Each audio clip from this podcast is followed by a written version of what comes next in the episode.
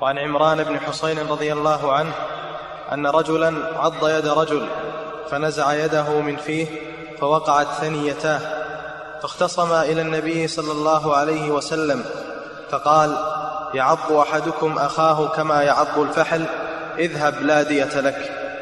نعم.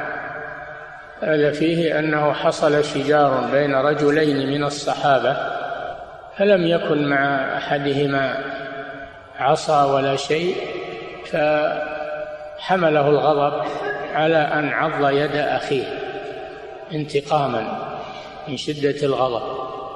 فنزع الرجل يده من فم العاض الجاني ندرت ثناياه سقطت اسنانه الثنايا. ومعلوم أن الأسنان فيها القصاص أو فيها الدية. فجاء الرجل يطالب باسنانه النبي صلى الله عليه وسلم أنكر عليه فعله وأهدر أسنانه.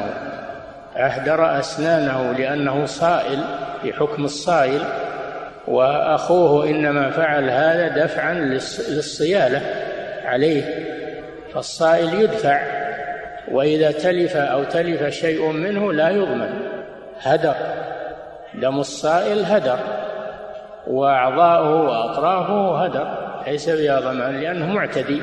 النبي صلى الله عليه وسلم أهدر أسنان هذا الرجل وأنكر عليه. قال يعض أحدكم أخاه كالفحل يعني كالجمل البهيمة.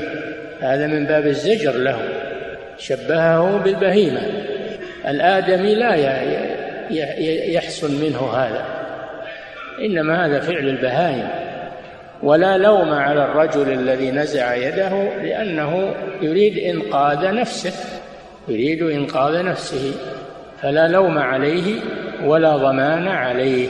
فهذا فيه أن أن الصائل يدفع بالتي هي أسهل وإذا ترتب على دفعه قتله أو إتلاف شيء من أعضائه فإنه هدر لا ضمان فيه. نعم.